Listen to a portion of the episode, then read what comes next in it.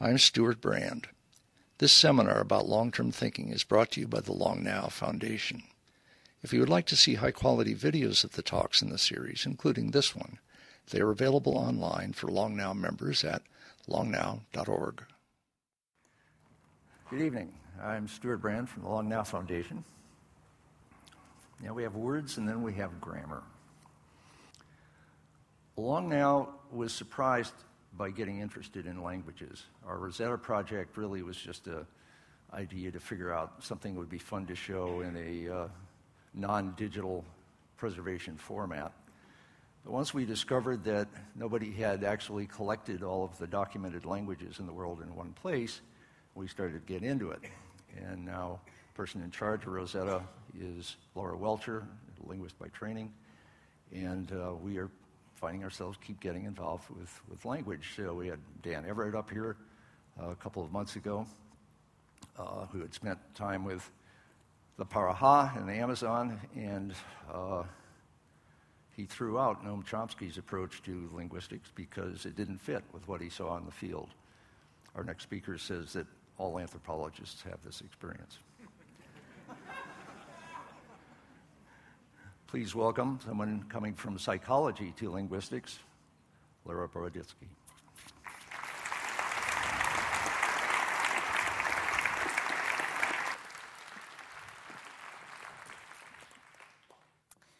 Thank you very much for having me. It's a real pleasure to be able to speak to this uh, crowd, the, the, home, uh, the home crowd.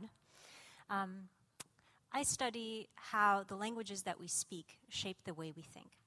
And all uh, discussion of this question starts with the basic uh, observation that languages really differ from one another in what they require of their speakers. So let's start with a hypothetical example. Uh, suppose you want to say this. You know, it's hypothetical.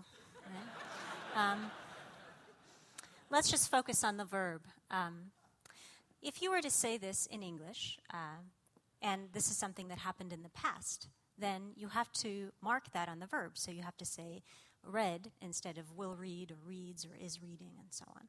So you have to include information about tense.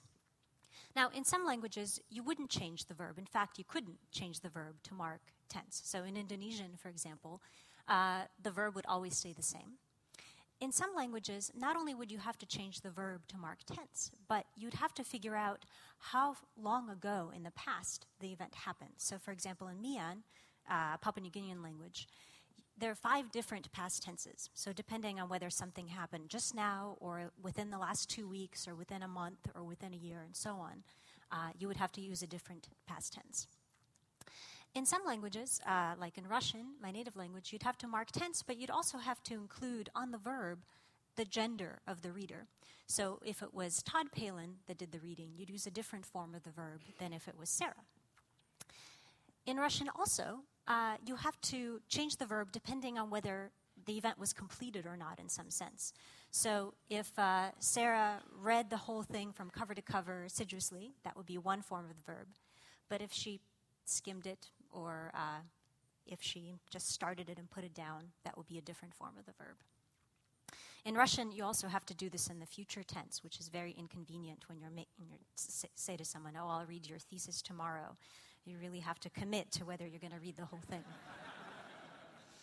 um, in some languages, like in Turkish, you have to change the verb depending on how you came to know about this information. So, if uh, you witness this miraculous event with your own eyes, that would be one form of the verb. But if you just heard about it uh, from someone, or maybe it's something you inferred from something that she said, that would be a different form of the verb. And again, some languages make many such distinctions that um, if you know something from hearing as opposed to from sight, as opposed to inferring it from hearing as opposed to inferring it from sight, you'd use uh, all these different forms of the verb. So, on the one hand, when people have looked at such differences, they've said, wow, languages really require very different things of their speakers. It must be the case that speakers of different languages see the world differently. Just in order to be able to speak the language grammatically, they have to pay attention to very different things. On the other side, people have argued, you know, not so fast. Just because people talk differently doesn't necessarily mean that they think differently. Maybe everyone notices all of these different things, And just depending on the language that you speak, you happen to include one bit of information or another bit of information, but it doesn't really mean that you don't know all the other stuff. Yeah. Linguistic expressions are always very sparse. We only, we we're only ever saying a very small proportion of what we actually know. So it could be that everyone actually knows and pays attention to all this stuff. Logically, that would mean that speakers of all languages would have to pay attention to and encode all of the distinctions that are encoded in all of the world's languages. And that's a big, potentially very big set of stuff, but it's not impossible. So that's the debate. Um, and the question of whether language shapes thought is not really just one question, it's lots of interesting questions that we could ask. For example, you could ask Do people who speak different languages think differently? Does learning new languages shape the way you think? So if you take a French class or a Japanese class, are you just learning a new way of talking? Or are you actually learning a new way of thinking, a new way of uh, seeing the world? Do polyglots, people who speak lots of languages, do they think differently depending on the language that they're speaking uh, in the moment? Um, some people, some bilinguals report that they're actually, they feel like they're different people. So they say, when I'm speaking Spanish, I feel like I have a different personality, like I'm a different person than when I'm speaking English. Are some thoughts unthinkable without language? If your language doesn't have a particular property, or if you haven't learned that particular property yet, uh, would, are there some things that are impossible for you to conceive? And ultimately, what is basic, what is universal in human cognition? How do languages and cultures allow us to become as smart and as sophisticated as we are? And is there intrinsic value in all this linguistic diversity? There are about 7,000 languages in the world, and they all differ from one another in innumerable ways. Is there value in that? Okay. Now, people have been expressing opinions on this topic for a very, very long time. So, uh, here, for example, Charlemagne, Holy Roman Emperor, he says uh, to have a second language is to have a second soul. That's a very strong statement about uh, the value of a language. One of his successors says, A man who knows four languages is, is worth four men. Again, another very strong statement. Uh, another successor, Frederick the Great of Prussia, had a more specific set of hypotheses. He says, I speak English to my accountants, um, French to my ambassadors, Italian to my mistress, Latin to my God, and German to my horse. Not sure how he came up with this particular set. But these are the kinds of things that people have been positing for a long time. Uh, maybe German is better for reason, or maybe French is better for love, or maybe Hebrew is better for oratory. There isn't any empirical evidence for any of these huge overarching hypotheses. Uh, but uh, we'll talk about more specific hypotheses. Now, uh, of course, these guys had a lot of clout not, not everyone has been in love with this idea. So here uh, is Jerry Fodor. He's a, a, philosopher of mind. And uh, he says, I hate relativism more than I hate anything else, excepting maybe fiberglass powerboats. He's a sailor, so he doesn't, uh, he doesn't like uh, all the noise and wake of those boats. Uh, but beyond those boats, uh, the real bane of his existence is this idea that language might shape the way people think. And his view really expresses what cognitive science and philosophy of mind and linguistics had come around to over the last uh, uh few decades. People really became disenchanted with this idea that language might shape the way we think, and partially because there's so little evidence of uh, these kinds of effects.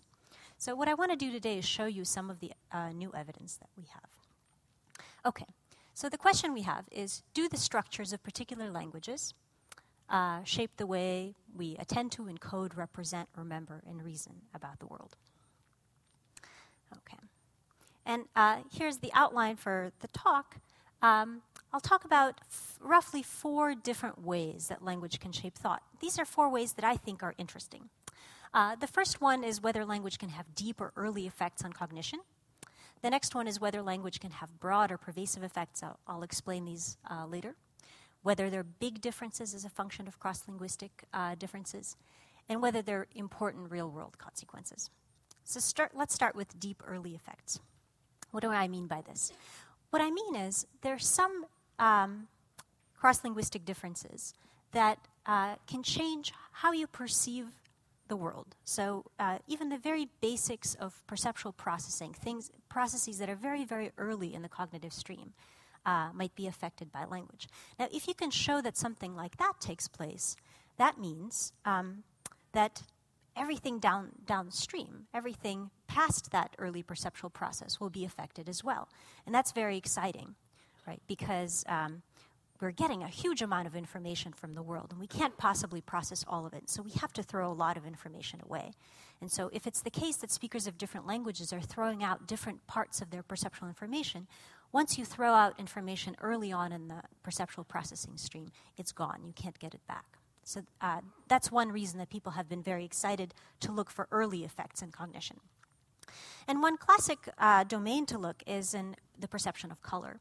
So languages divide up the color spectrum in many, many different ways. Some languages have only two words for color, some have uh, lots and lots of words. Um, and here's an example. These colors don't look uh, exactly right, but just take my word for it. Um, so in English, uh, there's a category blue that covers, let's pretend, all of the colors on the screen that are here. But in Russian, there isn't a single word for blue uh, there are instead two different words. You have to make a distinction between light blues, goluboy, and dark blues, sini. So that means that Russian speakers have to call these two colors by different names. Does that mean that Russian speakers actually see those colors as being more different from one another? Would it be easier for them to distinguish these two colors? So here's a really simple task. People uh, are shown three patches of color uh, the color on top is identical to one of the colors on the bottom. Can you all tell which one? The, the left, right? And so uh, in the task, that's all you'd have to do, is you'd have to press a button either on the left or on the right to say which one is identical.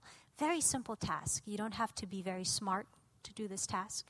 Uh, if you were a pigeon, you could do this task, right? This is, uh, so you don't need language for this task. And the question is, does does the fact that you make a distinction in your language actually change how quickly and uh, how well you can do this task? So the task is set up this way. On some trials, the distractor color, the color that you're not going to choose, comes from uh, a different linguistic category in Russian uh, than the two colors that are identical. And on other trials, it comes from the same linguistic category. So for a Russian speaker, this kind of trial uh, on your left should be easier than the trial on the right. For an English speaker, of course, they're all blue, right? There's no distinction. So both kinds of trials should be equally, um, equally fast. Uh, of course, the words never appear on the colors, they're just there for your, uh, your convenience. Now, uh, when we started doing this uh, study, we did it because I thought it wasn't going to work, and I, I, thought it would be a really good way to place some limits on how far language can reach into the cognitive system. But there were two surprises coming my way. The first surprise is there's actually a difference between Russian and English speakers in how they were able to do this task. Russian speakers were faster on these kinds of trials than on these kinds of trials, whereas English speakers showed no difference. Even though they were looking at all the same colors that the Russian speakers were looking at, there's nothing in the nature of the colors that was different. They uh, actually were uh, performing the task differently. The second surprise was that when we took people's ability to uh, use language in the task away, so as people were doing this task, we made them uh, repeat numbers to themselves. This uh, kind of wipes out your ability to, uh, to uh, access your linguistic knowledge fluently. When we did that, that took away the cross linguistic difference. Now Russian speakers and English speakers look the same. Now, that suggested to us that it was really language meddling in this very low level perceptual task that we never would have thought language would be reaching into. And that, that was a big surprise. So uh, that suggests that language can actually uh, reach in into these very early uh, perceptual processes and change how we, um, how we process even the perceptual world. Okay, so that's color. What about uh, something more broad, something um, uh, something that uh, applies to maybe more, uh, more different categories in the world. Here, here's an example. Uh, the broader pervasive uh, kinds of effects usually come from grammatical differences. So, in lots of languages, there are grammatical gender systems where all nouns are assigned into one gender or another, so masculine or feminine, for example, in Spanish. How many people here speak a language with grammatical genders, just so I have a sense? Okay, so almost all of you know what I'm talking about. Okay, and it can be really frustrating. You know, you can, it can be really frustrating to learn a language with grammatical gender. David Sedaris has this wonderful uh, essay about how he was frustrated by learning French uh, grammatical gender so much so that he decided to refer to everything in the plural. So he would get two toasters and two tomatoes and uh, two blenders, and uh, because then he wouldn't have to remember the grammatical genders of anything. Um, so uh, one thing that's very convenient about, uh, about grammatical genders is they differ from language to language. So, for example, the word for the sun is feminine in German, masculine in Spanish. The word for the moon is masculine in German, feminine in Spanish. Does that mean that people actually, German speakers actually think of the sun as being more feminine somehow, whereas Spanish speakers think of it as being more masculine? Could people actually take meaning from these grammatical genders? Um, let me just show you an example of how pervasive grammatical gender marking can be in a language that has grammatical gender. So, this is an example from Russian. So, in Russian, words that have different grammatical genders have different phonological properties. They'll sound different. Um, you use different number words. So the word for one will be different depending on whether it's one masculine something or feminine something. Uh, you get different adjective endings different pronouns and possessives, and even different verb endings. So, uh, circled in red there is one example. If you want to say in Russian, my chair was white, the word for chair is masculine. So, you use the masculine form of my, then you have the word chair, which is, ma- has a masculine sound. Then you use the masculine form of was and uh, the masculine form of white. So, you've just marked the masculinity of a chair four times in four words you don't have a lot of opportunity to forget what grammatical gender things are in Russian. A very pervasive feature of language. Now, what would an effect of grammatical gender actually look like? What does it mean? Um, if I say to you, do you think of a chair as masculine or feminine? Clearly, you're not thinking it has, you know, biological properties that are masculine or feminine. What, what could it possibly mean? So here's an example. Uh, this is uh, Andreï Makine describing uh, an experience that he had as he was switching between Russian and, uh, and French, uh, spending summers uh, with his grandmother. He says, As a child, I had absorbed all the sounds of Charlotte's language, French. I swam in them without wondering why that glint in the grass, that colored, scented, living brilliance, sometimes existed in the masculine and had a crunchy, fragile, crystalline identity, imposed, it seemed, by one of its names, Tsvetok. That's the Russian word for uh, flower, and it's uh, masculine and was sometimes enveloped in a velvety, felt like, and feminine aura, becoming une fleur, which is French uh, for flower and is feminine. So that's the kind of effect of grammatical gender on semantics that we're looking for.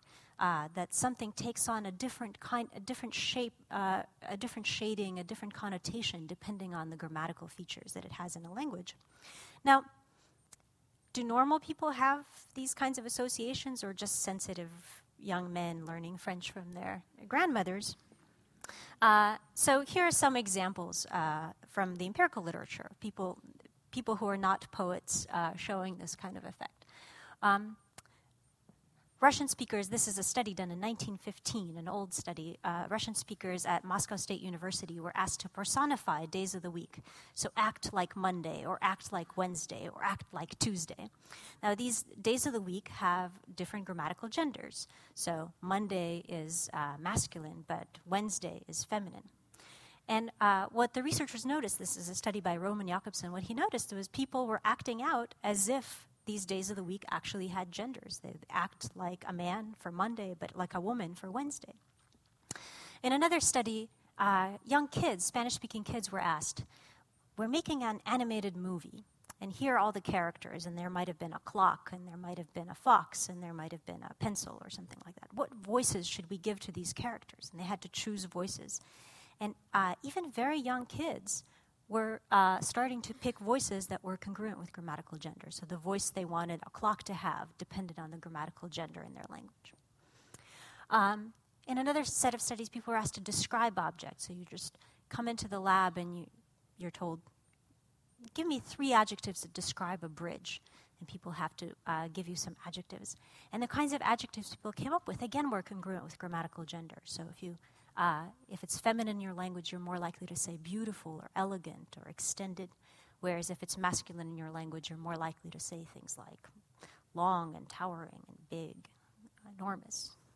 Um, And uh, you can even see these effects with your own eyes if you go to an art gallery and ask how do artists decide how to personify abstract entities in their art?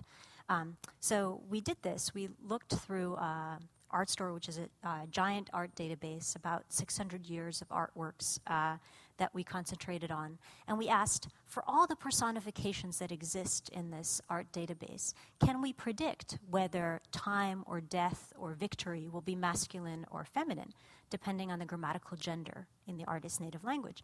The answer is 78% of the time we can make a prediction. So, you know, if you want to make a bet, it's a pretty good uh, bet to, uh, to place. And these are the kinds of things you can see for yourself. So, for example, the Statue of Liberty. Right? Why is Liberty a lady? Well, she's French. Uh, she comes. Uh, and in French, liberty is feminine. Or here you see John Ashcroft, uh, and behind him is the statue of justice that he tried to cover up because she was so indecent. And uh, again, you could ask, why is justice a woman? Well, uh, justice is feminine in Latin. That's where, that's where it comes from. Uh, here are some of my favorite examples. This is Michelangelo uh, sculpting different parts of the day. So the dawn, uh, the day, the dusk, and the night. Um, and you might ask, well, why is the dawn uh, a woman, and the day a man, and the dusk uh, a man, and the night a woman? Well, uh, those are the grammatical genders in Italian. Right? This is a wonderful way in which this little quirk of grammar that we don't even, you know, when you speak a language like this uh, as a native speaker, you don't even notice, but it, it's making its way even into the physical world that we, uh, that we then uh, live in, right? And it gets passed down in these physical ideas that other, other people inherit. Okay, now, one reason to be interested in this funny quirk of grammatical gender is that the grammatical gender is so pervasive in uh, language.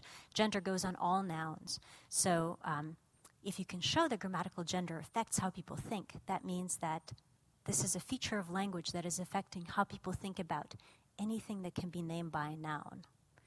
Now, think about what are all the things that can be named by nouns? It's a lot of stuff, right? Uh, as you look around the world. Uh, that's a very, very pervasive effect of language. Okay, are there big differences? So, grammatical gender, maybe these are small alternations, widely spread, but are there any really big differences? Um, for the big differences, I think we need to turn to uh, those parts of cognition where we really need to construct the world, where the world doesn't have the structure to give to us, we have to bring the structure to it. And one really good place to look for that are abstract ideas. So uh, take time. Time is one of my favorite examples because uh, it's, on the one hand, it's extremely popular. So the word time is uh, the most frequent noun in English, and other temporal words like year and day are also in the top 10. At least in English speaking culture, we're obsessed with time. Uh, but even though it's so frequent, it's, uh, it's hard to get your hands on, right? It's forms the very fabric of our experience, but you can't see it time, you can't touch time, you can't smell time. How don't we come up with a mental representation of this abstract entity? Um, now, this idea, this question of how do you come up with mental representations of abstract things has been haunting people for a really long time. Uh, it frustrated Plato, for example. It frustrated him so much that he came up with a very famous philosophical argument. It's called an argument from the poverty of the stimulus. What that argument was is that information available in the environment is simply not enough, not structured enough, not complex enough, not available enough to be able to create abstract thought. And so uh, he says, I can't see how we could possibly learn these things. And so his solution is um, we recall them from past incarnations of our souls. Uh, now you may think, okay, uh, you know, what, that's Plato, that's a long time ago. Uh, what did the Greeks know anyway? Right? Aristotle thought the brain was a radiator, so uh, they didn't even know thinking happened in the brain. Why, why should we care? Well, actually, quite modern uh, ideas about where uh, concepts come from uh, share some of these very properties. So, here, for example, is Noam Chomsky from 2000. He says, even words such as carburetor and bureaucrat, in fact, pose the familiar problem of poverty of the stimulus. however surprising the conclusion may be that nature has provided us with an innate stock of concepts and that the child's task is to discover their labels, there appear to be few other possibilities. Now, um, I'd like to think that there must be another possibility. Not, I, this is a very wouldn't it be really exciting, though, if you actually were born with the idea of carburetor or bureaucrat already in your mind? That would be awesome, right? But given that I don't know what a carburetor is now, that seems unlikely. So let's, uh, let's look for some other answers. So, what would be another answer? Um, well, here's a story. How do we come up with an idea like time travel? That's a fancy notion that we have. Um, it's probably not through personal experience through time travel, right? It's not because you actually went and traveled to another time and came back and you stored away that experience. Um, but here's a story. Um, across languages, people use spatial language, spatial words to talk about time. So we say things like, we're approaching the holidays, we're coming up on Christmas, uh, we're um, coming up to the deadline, and so on. Now, that metaphor lays out a, a metaphor, an analogy, where time is a path and you're traveling on it, right? Well, once you have that analogy in place, so time is a path and you're traveling on it, well, on a regular path, you can travel in any direction you want and whatever speed you want. So once you have that analogy in place, it allows the possibility of time travel. You can now create that idea very easily. So, uh, what's, what kind of evidence could we have that this kind of way of building knowledge actually is possible or something that people do? Uh, well, so one question you could ask is it the case that people build knowledge of time out of knowledge of space? And the other is do patterns in language and culture actually encourage how people uh, encourage different ways of using space for thinking about time? Those are the two ingredients of the time travel story I just gave you. One is you have to have patterns in language that encourage an analogy, and the other is that you are reusing spatial knowledge somehow to think about time. Well, let me give you just a, a couple of brief data points. I'm going to pick the coolest ones that I, that I have. Um, but if you have uh, more detailed questions, I'd love to hear them. Okay. Now, um, one way, um, this is a good uh, demonstration of how uh, I stay oriented. Um, one way to test the idea that the way people think about time is based on how they think about space is to find cultures that have diff- different ways of thinking about space and see if they also have different ways of thinking about time.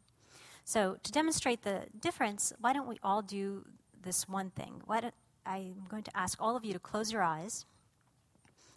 And I can sort of see you, so I can tell whether or not you've closed your eyes. Okay, now everyone point southeast. Okay, no, no cheating. Okay, you can open your eyes. I see points there, there, there, there, there. I don't know which way it is. You guys are going to have to figure it out later. Um, let me make a few observations about what you did as a cognitive psychologist. Uh, first, uh, there's a really low compliance rate. A lot of you just did not point we would, we would have to throw you out of the subject pool. Um, second, there is a, a really long reaction time. For a lot of you, it took a long time to, to point. And uh, perhaps most importantly, uh, the accuracy wasn't very high. Now, I don't need to know which way it is to know that because you guys pointed in every possible direction. Uh, now, there's some places where asking a question like that uh, would yield immediate correct responses from everyone, including people who are five years old. Right. So uh, don't feel bad. Uh, you know, when I ask folks at Stanford or Harvard or MIT, uh, they do exactly the same thing that you guys did. It's just not something that we keep track of. Uh, so, what are these cultures that keep track of where they are all the time?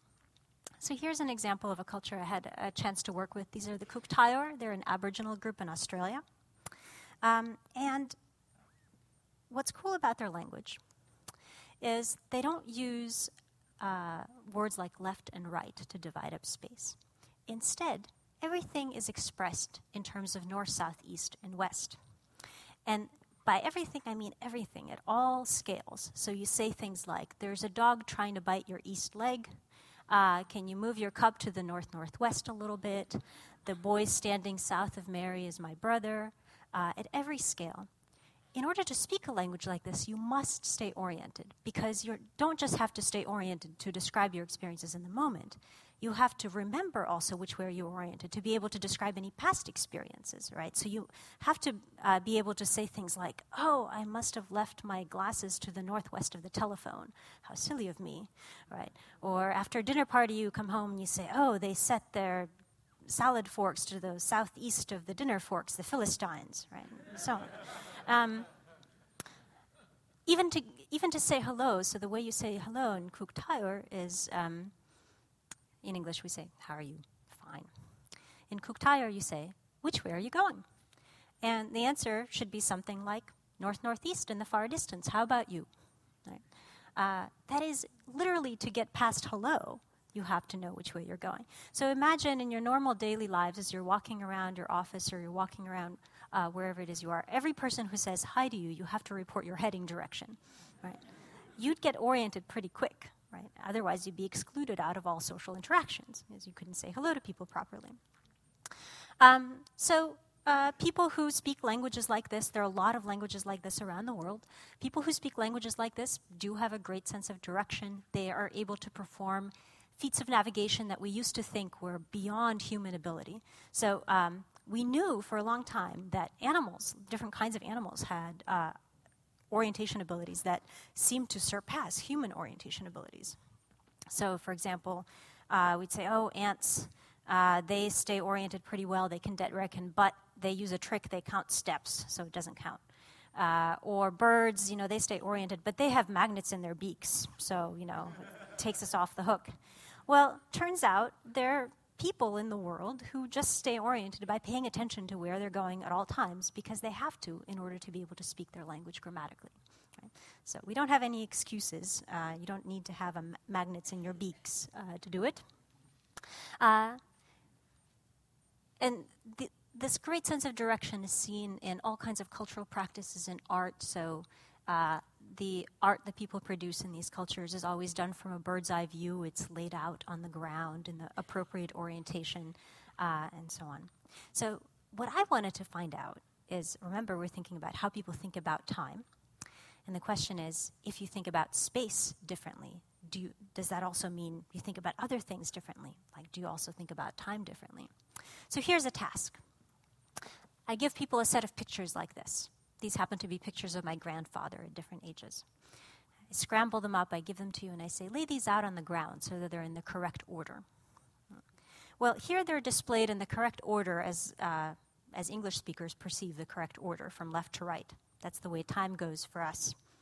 Uh, now, of course, this left to right order relates to writing direction, right? There's nothing intrinsically left to right about time. Um, and uh, there are wonderful examples from the history of advertising where uh, Nestle, for example, have uh, this logo. This is part of their nutritional supplement for kids program. And whenever they uh, tried this out in, say, an Arabic speaking country, they ran into some problems because if you read this from uh, right to left, it's not clear what this product does for your child. Um, so they had to, they had to rethink their approach. And indeed, when people are asked to lay out uh, th- things in temporal order, English speakers will lay things out like this, whereas Hebrew speakers will go in the other direction. And there's even a, a really fun finding where, uh, for any sentence, you ask people, imagine Bill is giving flowers to Susie. Draw that out. Uh, well, English speakers will draw that out with Bill on the left and Susie on the right. But Arabic speakers will draw it out with Bill on the right and Susie on the left. So, why is it that when we imagine an action, it seems to go in the direction of writing? It's kind of a cool, uh, cool finding that all the actions that you imagine have this uh, perceptual order to them. Okay, so back to time. Uh, the Kuuk Thaayorre don't use words like left and right. So, how will they arrange time? English speakers do it from left to right, Hebrew from right to left. What will they do? Here's a, an example person uh, sorry for my messy field notes here. Um, so here's a person, they're uh, seated facing south, and these numbers represent the temporal order, and these are a bunch of different picture sets that they laid out. So here, everything goes from uh, left to right. Uh, here's uh, the same person on a different day. This time they're facing north, and now everything goes from right to left. Here's another person, they're facing east, and now everything comes towards them. What's the order? The sun from east to west, right? Now, uh, at first, when you look at this pattern, you, could, you might think, wow, there's no order. They're just doing it any which way. They don't care if it's left to right, right to left, or whatever. Uh, but actually, another way to put it is that it's the English speakers that are doing it with no order. Right? Why do we think that time always travels with us? Right? With respect to my body orientation in the moment, time is going this way, but now it's going this way, but now it's going this way. Very egocentric of us, right? Time has to turn around every time I turn around. Uh, for them, time stays uh, with respect to the landscape, perhaps as it should. Okay. Now, one reason to be interested in these kinds of examples is that they demonstrate a really big difference in uh, cognitive, uh, cognitive ability between two cultures. Um, most of the English speakers that we tested on these tasks could not have done what the Thaayorre did because they simply didn't know which way was which. So even if they wanted to um, lay out time from east to west, they had no idea which way east and west were, so they couldn't do it. Um, and those who did know uh, which way east and west were would never have thought to do it this way. It's just not the way we organize our world. We organize it with respect to us as opposed to with respect to the landscape. And I think this shows that there are some cross linguistic differences that are not just a matter of degree, that one group does it more or less this way or another way. They're just qualitatively different ways of organizing the world that people have. And that, for me, this is the very exciting thing, is discovering these other ways that you could organize the world, other ways that you could see the world. It's right there. Uh, and it's almost like you get to inhabit another universe, another parallel universe, just by discovering a different way of seeing the world. Okay, so we've been talking about how people think about time, and I've given you two examples so far uh, of um, what makes a difference in how people think about time. One is how people think about space. So if you find groups that think about space differently, they'll think about time differently. But uh, the other one was about cultural artifacts like writing direction. That also seems to matter. Uh, what about patterns in language, metaphors in language for time? Let me give you a few examples uh, from here.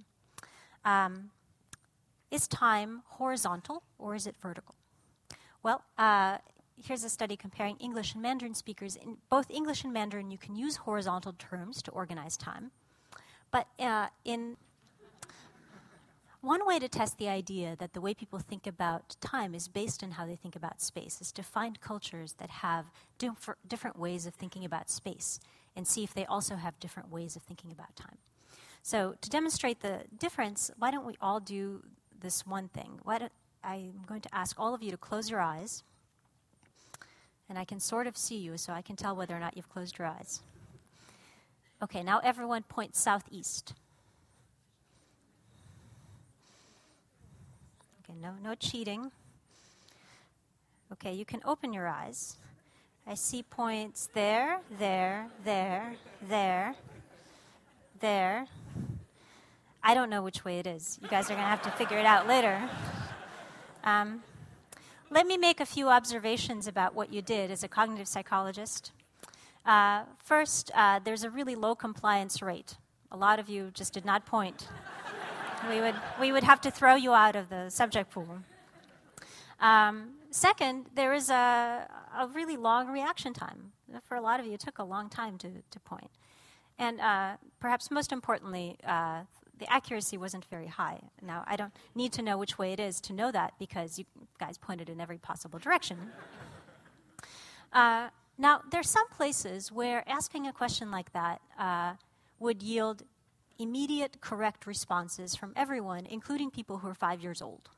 Right. So uh, don't feel bad. Uh, you know, when I ask folks at Stanford or Harvard or MIT, uh, they do exactly the same thing that you guys did. It's just not something that we keep track of. Uh, so, what are these cultures that keep track of where they are all the time? So, here's an example of a culture I had a chance to work with. These are the Kuuk Thaayorre, they're an Aboriginal group in Australia. Um, and what's cool about their language is they don't use uh, words like left and right to divide up space. Instead, everything is expressed in terms of north, south, east, and west. And by everything, I mean everything at all scales. So you say things like, There's a dog trying to bite your east leg. Uh, can you move your cup to the north northwest a little bit? The boy standing south of Mary is my brother. Uh, at every scale. In order to speak a language like this, you must stay oriented because you don't just have to stay oriented to describe your experiences in the moment you have to remember also which way you're oriented to be able to describe any past experiences, right? So you have to uh, be able to say things like, oh, I must have left my glasses to the northwest of the telephone. How silly of me, right? Or after a dinner party, you come home and you say, oh, they set their salad forks to the southeast of the dinner forks, the Philistines, right? so um, even to even to say hello, so the way you say hello in Kuuk is um, in English, we say, How are you? Fine. In Kuuk you say, Which way are you going? And the answer should be something like north northeast in the far distance. How about you? Right? Uh, that is literally to get past hello, you have to know which way you're going. So imagine in your normal daily lives as you're walking around your office or you're walking around uh, wherever it is you are, every person who says hi to you, you have to report your heading direction. Right? You'd get oriented pretty quick right? Otherwise, you'd be excluded out of all social interactions, as you couldn't say hello to people properly. Um, so, uh, people who speak languages like this, there are a lot of languages like this around the world. People who speak languages like this do have a great sense of direction. They are able to perform feats of navigation that we used to think were beyond human ability. So, um, we knew for a long time that animals, different kinds of animals, had uh, orientation abilities that seemed to surpass human orientation abilities. So, for example, uh, we'd say, oh, ants, uh, they stay oriented pretty well. They can direct, but they use a trick. They count steps, so it doesn't count. Uh, or birds, you know, they stay oriented, but they have magnets in their beaks, so, you know, it takes us off the hook. Well, turns out they're people in the world who just stay oriented by paying attention to where they're going at all times because they have to in order to be able to speak their language grammatically. So we don't have any excuses. Uh, you don't need to have m- magnets in your beaks uh, to do it. Uh, and th- this great sense of direction is seen in all kinds of cultural practices in art. So uh, the art that people produce in these cultures is always done from a bird's eye view. It's laid out on the ground in the appropriate orientation, uh, and so on. So, what I wanted to find out is remember, we're thinking about how people think about time. And the question is if you think about space differently, do you, does that also mean you think about other things differently? Like, do you also think about time differently? So, here's a task I give people a set of pictures like this. These happen to be pictures of my grandfather at different ages. I scramble them up, I give them to you, and I say, lay these out on the ground so that they're in the correct order. Well, here they're displayed in the correct order as, uh, as English speakers perceive the correct order from left to right. That's the way time goes for us. Uh, now, of course, this left to right order relates to writing direction, right? There's nothing intrinsically left to right about time. Um, and uh, there are wonderful examples from the history of advertising where uh, Nestle, for example, have uh, this logo. This is part of their nutritional supplement for kids program. And whenever they uh, tried this out in, say, an Arabic speaking country, they ran into some problems because if you read this from uh, right to left, it's not clear what this product does for your child. Um, so they had, to, they had to rethink their approach. And indeed, when people are asked to lay out uh, th- things in temporal order, English speakers will lay things out like this, whereas Hebrew speakers will go in the other direction. And there's even a, a really fun finding where, uh, for any sentence, you ask people, imagine Bill is giving flowers to Susie. Draw that out. Uh, well, English speakers will draw that out with Bill on the left and Susie on the right. But Arabic speakers will draw it out with Bill on the right and Susie on the left. So, why is it that when we imagine an action, it seems to go in the direction of writing? It's kind of a cool, uh, cool finding that all the actions that you imagine have this uh, perceptual order to them. Okay, so back to time. Uh, the Kuuk Thaayorre don't use words like left and right. So, how will they arrange time? English speakers do it from left to right, Hebrew from right to left. What will they do? Here's a, an example person Uh, sorry for my messy field notes here. Um, so here's a person, they're uh, seated facing south, and these numbers represent the temporal order, and these are a bunch of different picture sets that they laid out. So here, everything goes from uh, left to right. Uh, here's uh, the same person on a different day. This time they're facing north, and now everything goes from right to left. Here's another person, they're facing east, and now everything comes towards them. What's the order? The sun from east to west, right? Now, uh, at first, when you look at this pattern, you, could, you might think, wow, there's no order. They're just doing it any which way. They don't care if it's left to right, right to left, or whatever. Uh, but actually, another way to put it is that it's the English speakers that are doing it with no order. Right? Why do we think that time always travels with us? Right? With respect to my body orientation in the moment, time is going this way, but now it's going this way, but now it's going this way. Very egocentric of us, right? Time has to turn around every time I turn around. Uh, for them, time stays uh, with respect to the landscape, perhaps as it should. Okay. Now, one reason to be interested in these kinds of examples is that they demonstrate a really big difference in uh, cognitive, uh, cognitive ability between two cultures.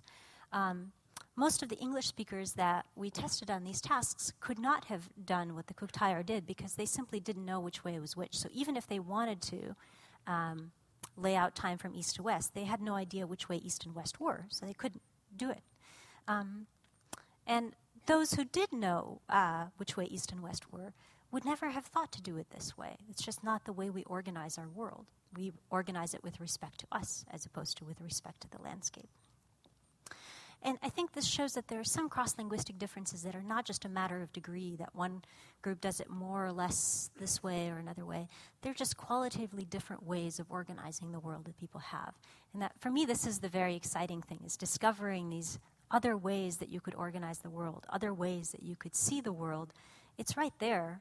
Uh, and it's almost like you get to inhabit another universe, another parallel universe, just by discovering a different way of seeing the world. Okay, so, we've been talking about how people think about time, and I've given you two examples so far uh, of um, what makes a difference in how people think about time.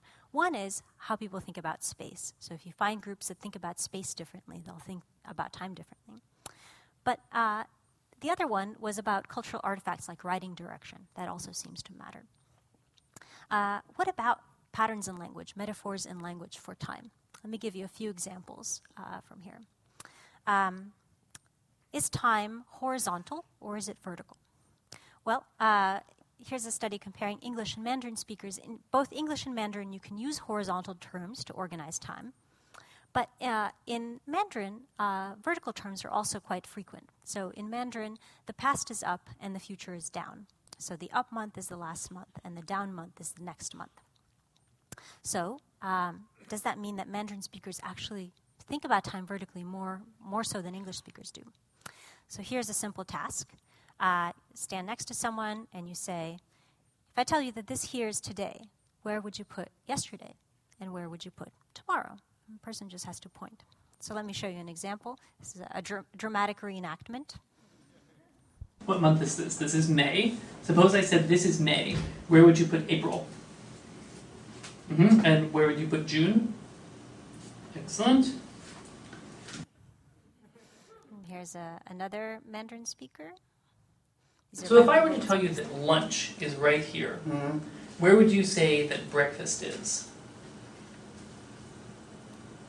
Here. Right there? Mm-hmm. And where would you say that dinner is? Dinner maybe here. Okay. Hmm, very interesting. uh, huh. So, uh, let me show you another, another way to test this that's a, a little bit more implicit. Uh, this is a task you can, you can try for yourself. So uh, you're going to see a picture like this, um, and then you're going to see another picture that will represent either an earlier or later time point. So uh, starting from this, is it earlier or later? Later. Very good. Good. All right. Okay.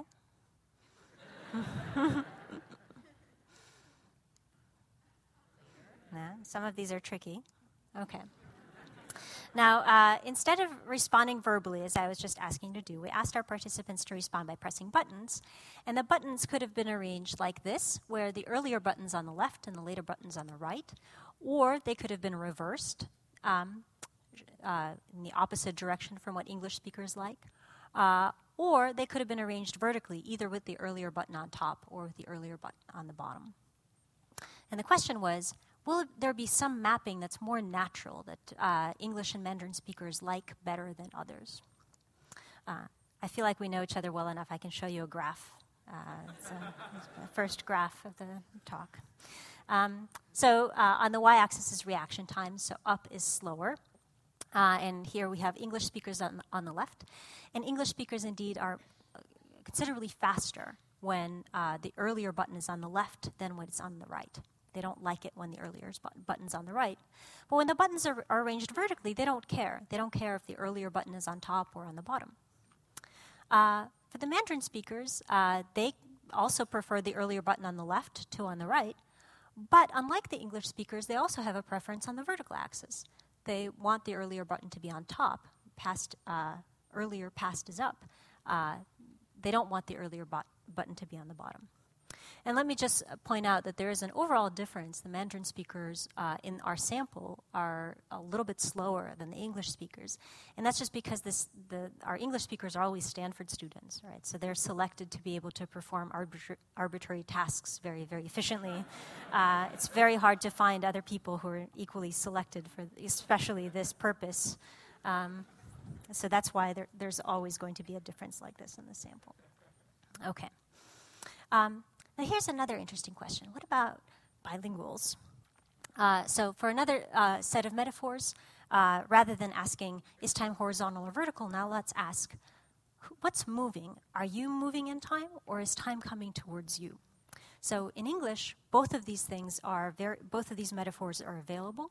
You can say, we're approaching the holidays, or you can say, the holidays are approaching. And uh, I'll, I'll skip the, the full story that shows that people actually think of those two scenarios as being very different, even though it's against the laws of physics uh, to think of them as very different, because in time, it shouldn't, there's no fixed ground against which you're moving, so th- those two things shouldn't be different. But we treat time as if it were space, as if it had this extra dimensionality to it. Um, but nonetheless, so English speakers uh, use both of these metaphors quite frequently. In Mandarin, uh, most of the time people talk about time as moving. Much more rarely do people talk about themselves as moving uh, in time. Um, and what we find is that, uh, so here, this is a, an abstracted graph over many studies. Um, what we find is that Mandarin speakers, oh, what I'm showing up is here, up is more likely to think of time as moving. Mandarin monolinguals are more likely to think of time as moving than English monolinguals. But look at the groups of bilinguals in the middle.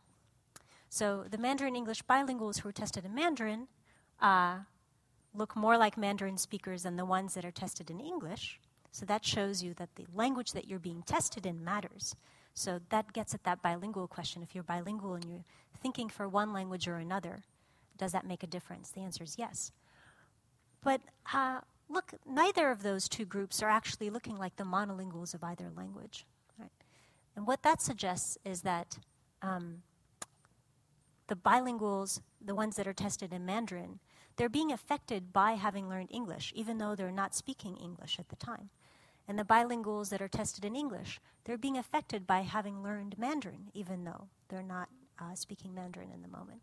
So there's both this long term effect of lang- having learned a language, that it's affecting you even when you're not using that language, but also this immediate effect of switching between two languages, where depending on which language you're speaking, you're going to think a little bit differently.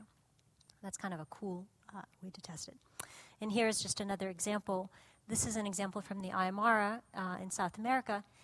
In Aymara, so in English, the future is ahead of us, right? All the best is ahead of us, the worst is behind us, we're looking forward to the next year, and so on. In Aymara, the future is behind, and the past is in front. And uh, in this wonderful study, uh, Eve Sweetser and Rafael Nunez looked at how people gesture when they talk about time. And the Aymara, when they're talking about the past, they gesture towards the front. And when they talk about the future, they gesture towards the back. Uh, cool reversal. Okay. so I think in that domain of time, you've seen some pretty big differences in how people think. Time can completely reverse direction, it can acquire an extra dimension, it can go from east to west as opposed to from left to right. Uh, those are some pretty big uh, differences. Okay. Are there differences in real world with real world consequences? Now, of course, in the in the real world, people really care about what things are called. And the way you know that is that people are constantly arguing about what things should be called and they're constantly trying to n- change the names of things, right? If that didn't if people didn't think that what things were called mattered, you would never have that kind of behavior. Uh, and there's some pretty striking examples, right? Do you call someone anti abortion or pro life? Uh, do you call uh, a government structure a regime or an administration? Um, do we call people freedom fighters or insurgents or terrorists? Those are taking very different perspectives. Uh, does the US government sponsor torture or is it just enhanced interrogation techniques? Again, very serious consequences. Uh, uh, is, the, is it a government rescue plan or is it a bailout? Turns out many more people support the same program if you call it a rescue plan than if you call it a bailout. Um, or an older example did Bill and Monica have sex? Uh, the case for impeachment uh, stemmed on the definition of this word in English. That's a pretty serious consequence. Um, here's a, uh, a, sillier example, but one uh, I think one that rings true. Uh, at some point, uh, maybe 10 years ago, the Prune Board, the California Prune Board, petitioned the FDA to allow them to change the name of their product from prunes to dried plums. Now, uh, just to be clear, prunes and dried plums are the same thing, just in case you're uh, unaware. Um, now, why would they want to do that? Obviously, it's a good idea because prunes, the word prune, they live in a terrible linguistic neighborhood, right? What are prunes neighbors with? Old age, laxatives, right?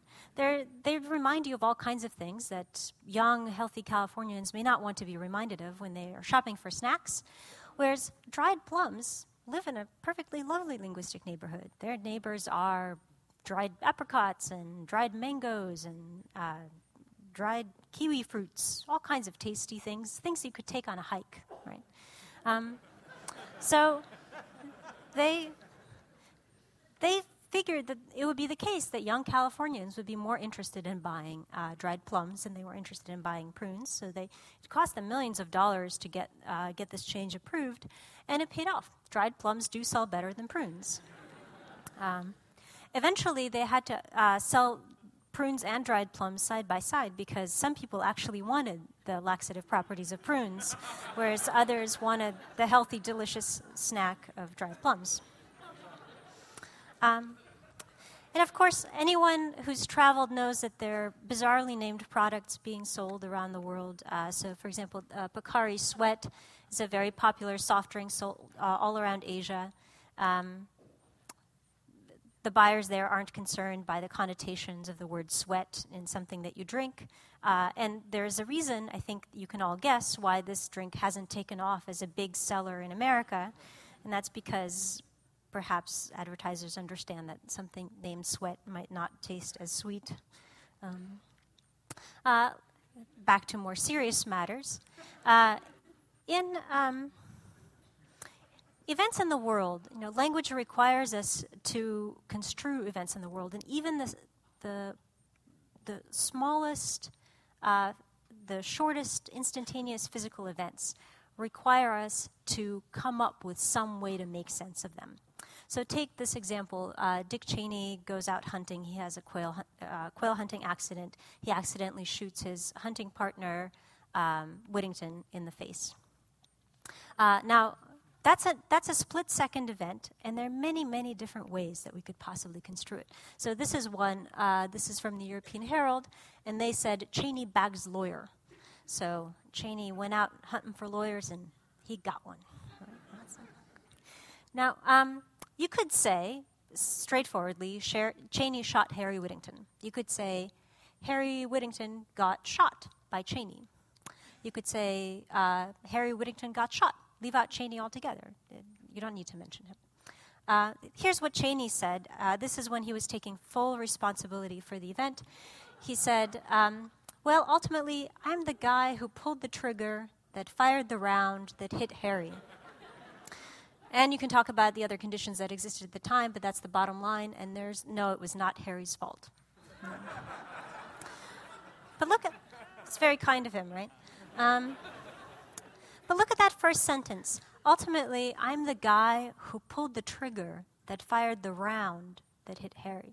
Split second event, but now they're four, actually, it's a chain of four events, and he just happens to be on one end of those events.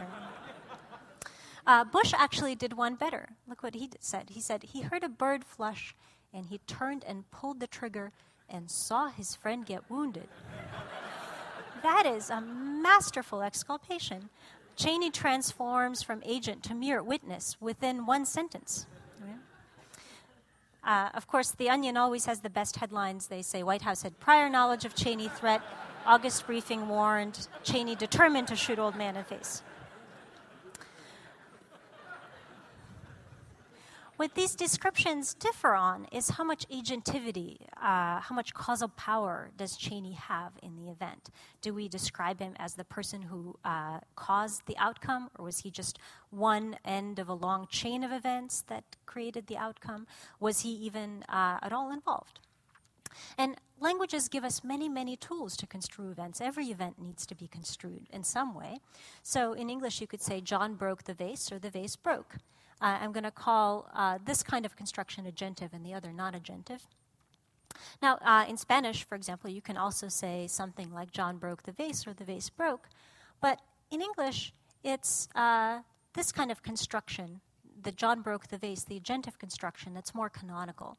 Um, when you use non agentive language, it sounds evasive. It's a sort of thing that politicians do or young kids do uh, when they're trying to uh, get out of having done something. So, you know, mistakes were made. All of us have uh, favorite non agentive uh, usages that we've seen in politicians. Whereas in Spanish, it's the non agentive construction that's more canonical. That if, it was a, if something was an accident, you wouldn't say he broke the vase. You would say the vase broke. You would use this clitic se here uh, to mark it. And um, there's this uh, old joke. Uh, uh, an American comedian in Mexico says, "Oh, uh, nothing in this country is ever anybody's fault. It's all Se's fault." Because you know, whenever whenever something goes wrong, it's say something or other. Say did it. Um, now, this property of Spanish actually is quite common in the world's languages, and English uh, seems to be kind of an outlier in terms of how agentive we want our descriptions to be. So in English, you can even say things like, I broke my arm. Now, lots of languages, you can't say something like, I broke my arm, unless you're crazy. Right? Unless you specifically went out looking to break your arm and then you broke it, right? Um, it just, that would just be a really bizarre thing to say. So do these kinds of differences in how languages tend to describe events actually matter for, for example, how people assign blame or how they punish uh, the agents of events, or maybe uh, even for eyewitness memory? Um, well, here's an example. I'm sorry that's so uh, dark. I'll narrate. Um, uh, we showed people videos uh, and the videos either contained intentional actions or accidental actions.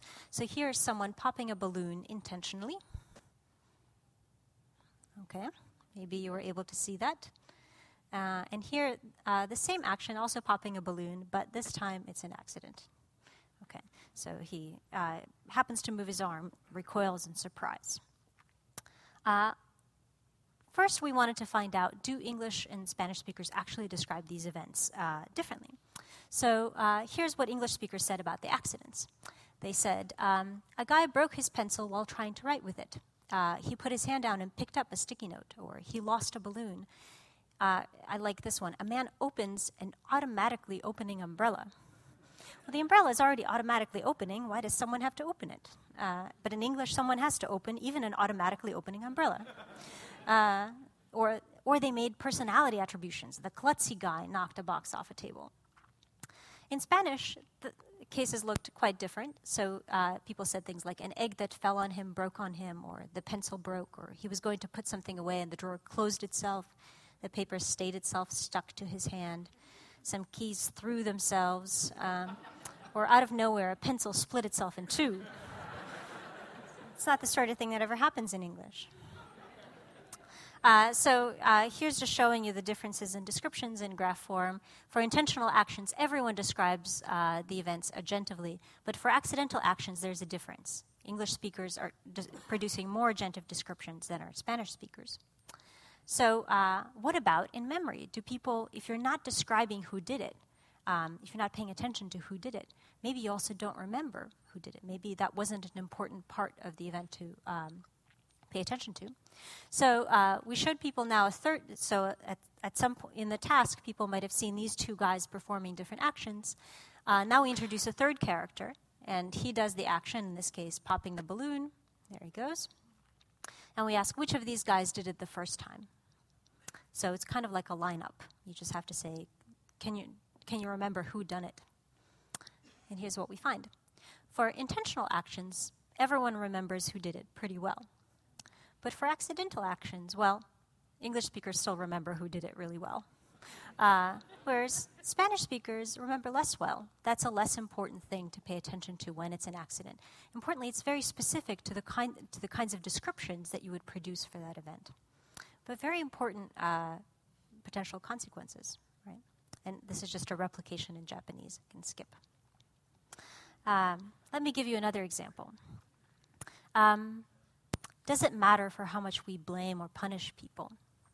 Um, in one study, we looked at a whole bunch of court cases, so about 200,000 court cases uh, heard in London's Central Court, and we asked a simple question. If your trial contains uh, an agentive expression like broke it, are you more likely to g- be found guilty than if your trial contains a non agentive expression like it broke? And the answer is yes. Uh, if if there's agentive language in your in the transcript of your uh, uh, court case, you're going to be more likely to be found guilty. We also wanted to find out uh, how much does it matter? How much do the linguistic descriptions actually matter? So what we did was we showed people uh, Janet Jackson's wardrobe malfunction. Uh, so if you guys probably I won't show it now because I don't want to upset the censors.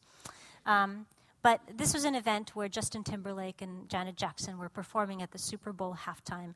And for 9 sixteenths of a second, Janet Jackson's breast was uh, sort of displayed on uh, national television. It was a big deal.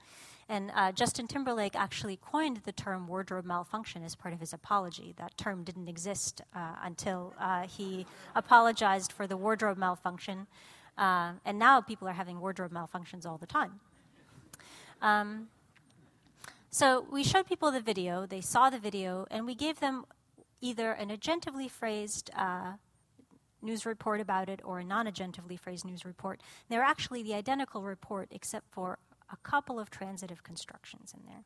So and the question is how much extra do you have to pay for a transitive? Right? So if you get it, if you got it, if you got nailed with a transitive construction, how much will that cost you? Well, in Justin Timberlake's case, people wanted 53% more in fines if uh, we said he ripped the costume as opposed to the costume ripped. That's a pretty hefty fine for a simple transitive. Okay. So this is where you've been.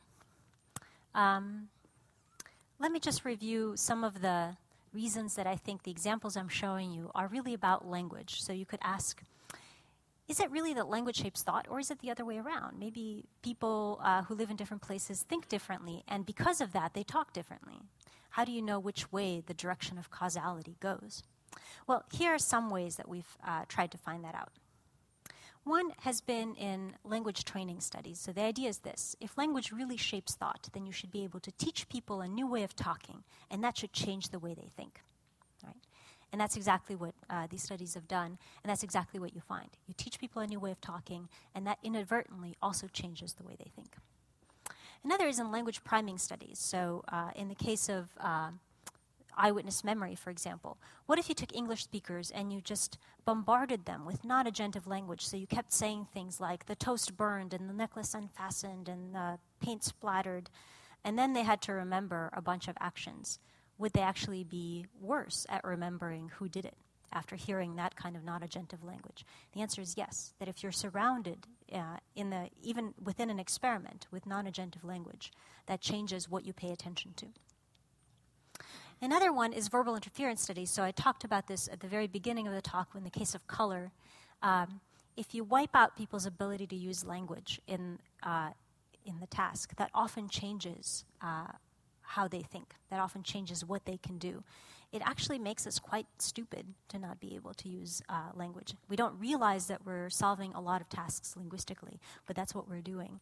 Um, and uh, there are lots of studies showing that if you wipe out language in the moment, that really changes what we're capable of. And a final case is bilingual studies. So you take bilinguals and you test them in one language or another to see if the linguistic context, the immediate linguistic context, makes a difference.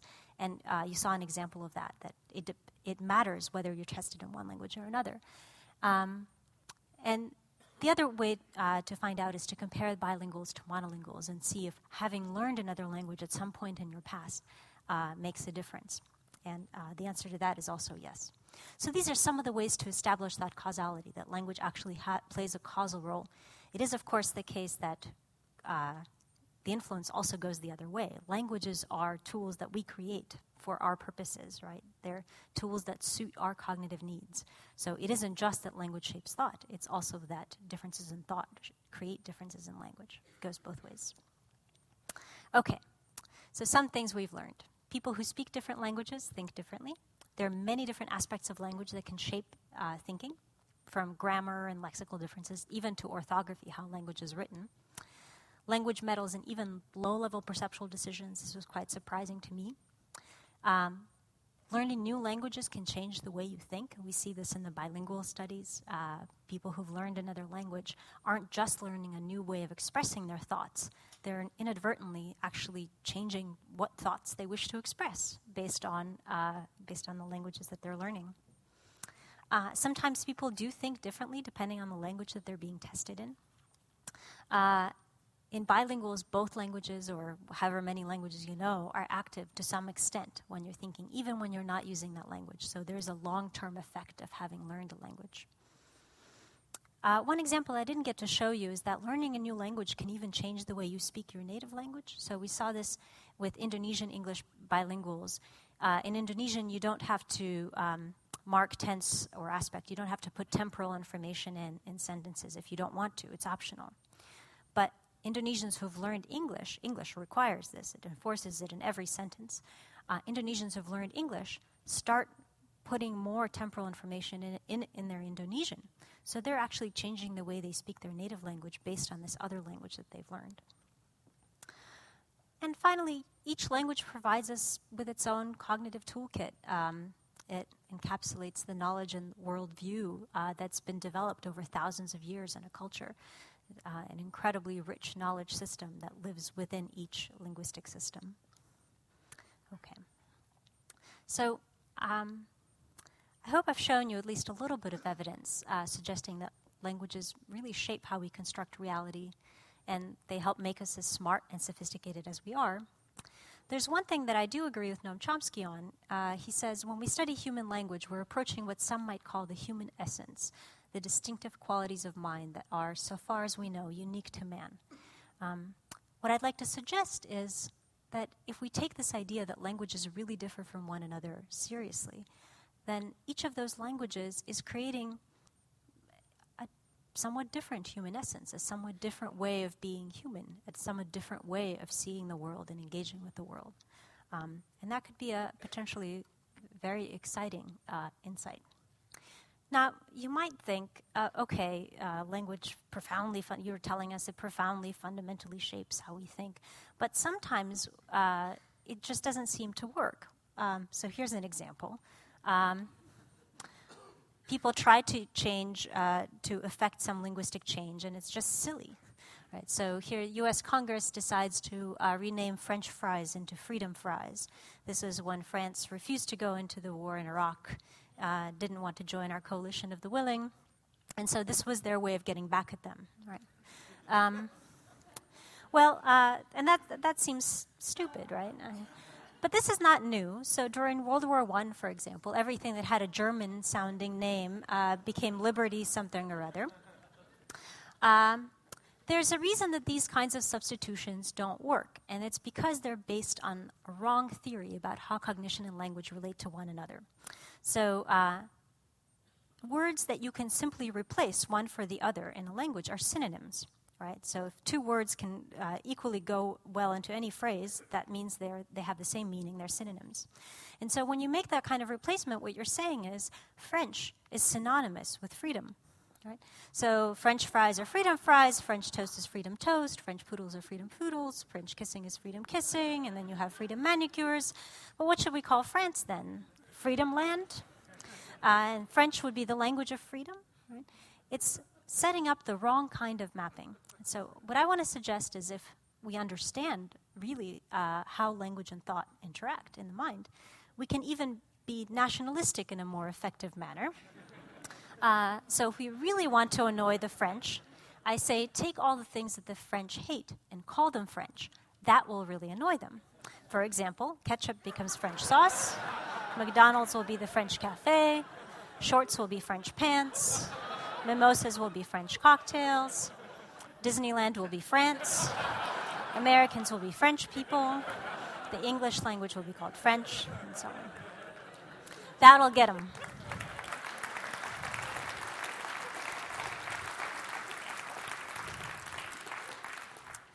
Thanks very much. And uh, these are the folks in my lab who've helped make this all possible and our funding sources that also very much help.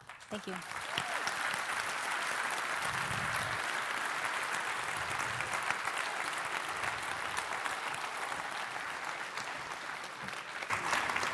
Bring your water. Um, let's see. Let's put you here. Okay. I'm very excited for your questions because I've heard my talk before, so this is the new part for me. Well, I've got a quick question. You made so much of bilingual, bilingual, whatever the word is for being bilingual. Bilingualism. Ooh, it's, it's a belief system, Yes. a religion, possibly. Uh, anyway, um, you learned Russian first as a child, and then English when you were how old? 12. Okay, that's still pretty young. I guess the question I would have um, people learn language a certain way when they're very young, and then a different way in school or by traveling as an adult. Does it matter which comes first in how they manage their bilingualness? I like the word bilingualness. Um, It's because I can't do bilinguality without falling off my chair.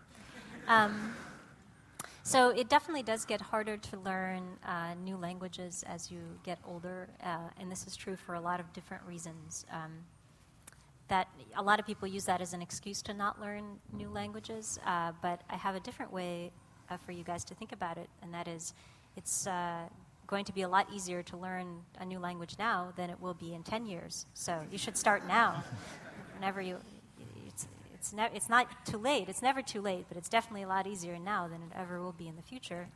Uh, so you should do it now. Um, uh, there definitely um, there definitely seem to be differences in uh, languages that you learn early on, languages that you learn that you use the most, and languages that if you've just been using mm-hmm. are the things that have the most sway over cognition. Mm-hmm. And this is actually quite a, an old set of principles in cognition. So there are kind of hmm. three three things that best predict behavior, and that's primacy, the thing you learned first, frequency, the thing you do most often, hmm. and recency, the thing you were just doing. Um, and language seems to be no different from that. That the things you learned first, the things you do most frequently, and the things you were just doing are the things that hold more sway. Now, you're doing some gestures as you're saying that. And Eva Tomlinson has a question. Where does gesture come in? She wonders if there have been studies that look at how the use of hands emphasizes the spoken word. Does that you know, play out in these different languages, and does it affect how we think and stuff like that? So, speakers of different languages do gesture differently, and uh, the study of gesture has just come on the scene in the last couple of decades. It's, it's, a, it's something that people didn't used to look at in language at all. And uh, uh, there's an incredibly rich source. It's impossible to talk about gesture without paying attention to your own gestures. Uh, I don't know how gesture researchers give talks at all. It, mu- it must be very hard. Um, but one thing that's interesting about gestures is that we gesture, we of course gesture communicatively for other people. But if you've ever seen someone talk on the phone, they still gesture, right? Which means that we're also gesturing for ourselves, that it's, it's actually helping you think. And so it has both of those functions. It's not only uh, to explain something to someone else. It also helps, it helps you retrieve a word. If you ask people to sit on their hands while they're doing lots of cognitive tasks, um, for example, even saying what words are words, um, it, they slow down. Uh, we, want, we want to be able to have, uh, to have our, our hands to gesture, if that's what you're used to doing. Well, we have a question from Holly. Holly, are you out there? You could raise your hand. Um, to take up that theme, how about languages which are primarily gestural, sign languages? Have you done any studies of um, maybe uh, spatial systems in sign languages and how they get represented in the physical th- three dimensional space? Uh, my lab hasn't done studies on sign language, but other people have, and they're very, they're very, very interesting. So there are many different sign languages in the world, and of course, sign language is spatial uh, in its nature, in that things are represented actually in space as opposed to in time, the way a spoken language is. And so um, uh, there are all kinds of cool decisions that sign languages also have to make, uh, like uh, am I going to represent left and right with respect to myself or with respect to the addressee, things like that. Uh, and, and, how does that play out? Well, different sign languages solve that problem problem differently, and wow. Uh, well, that's huge. You, you have to you have to figure that out. Yeah. Um,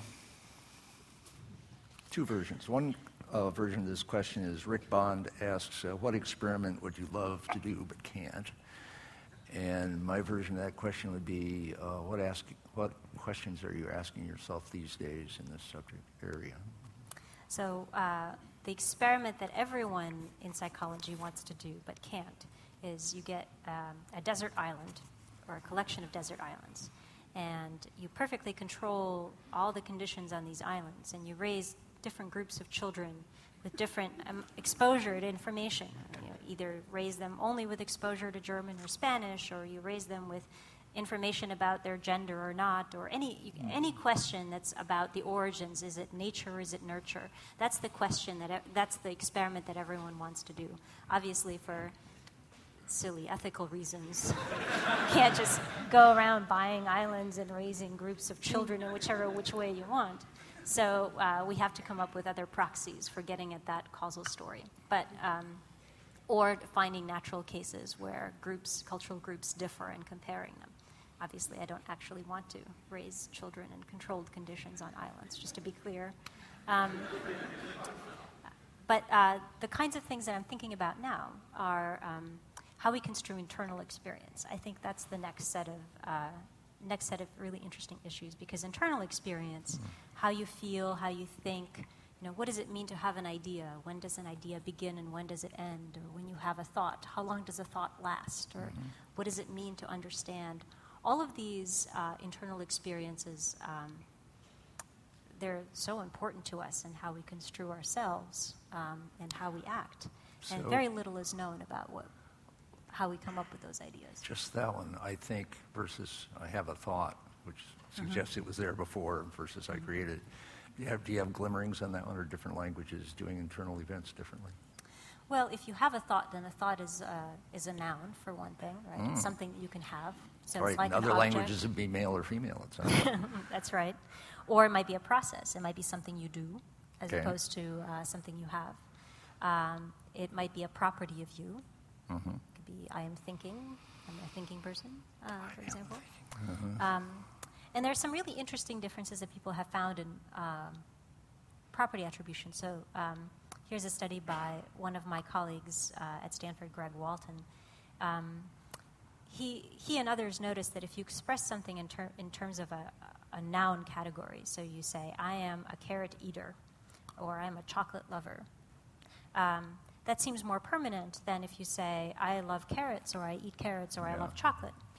And so he thought, could we actually shift people on how much they think about themselves that they love carrots or chocolate just by getting them to write, I'm a carrot lover, as opposed to I love carrots?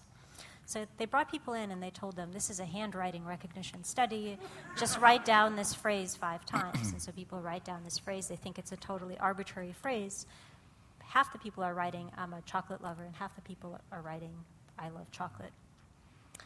And the people who are writing, I'm a chocolate lover, then later report loving chocolate more and uh, wanting to buy more chocolate and eat more chocolate, and, uh, wanting to eat chocolate at more times in the future, regardless of consequences, regardless of circumstances, and so on.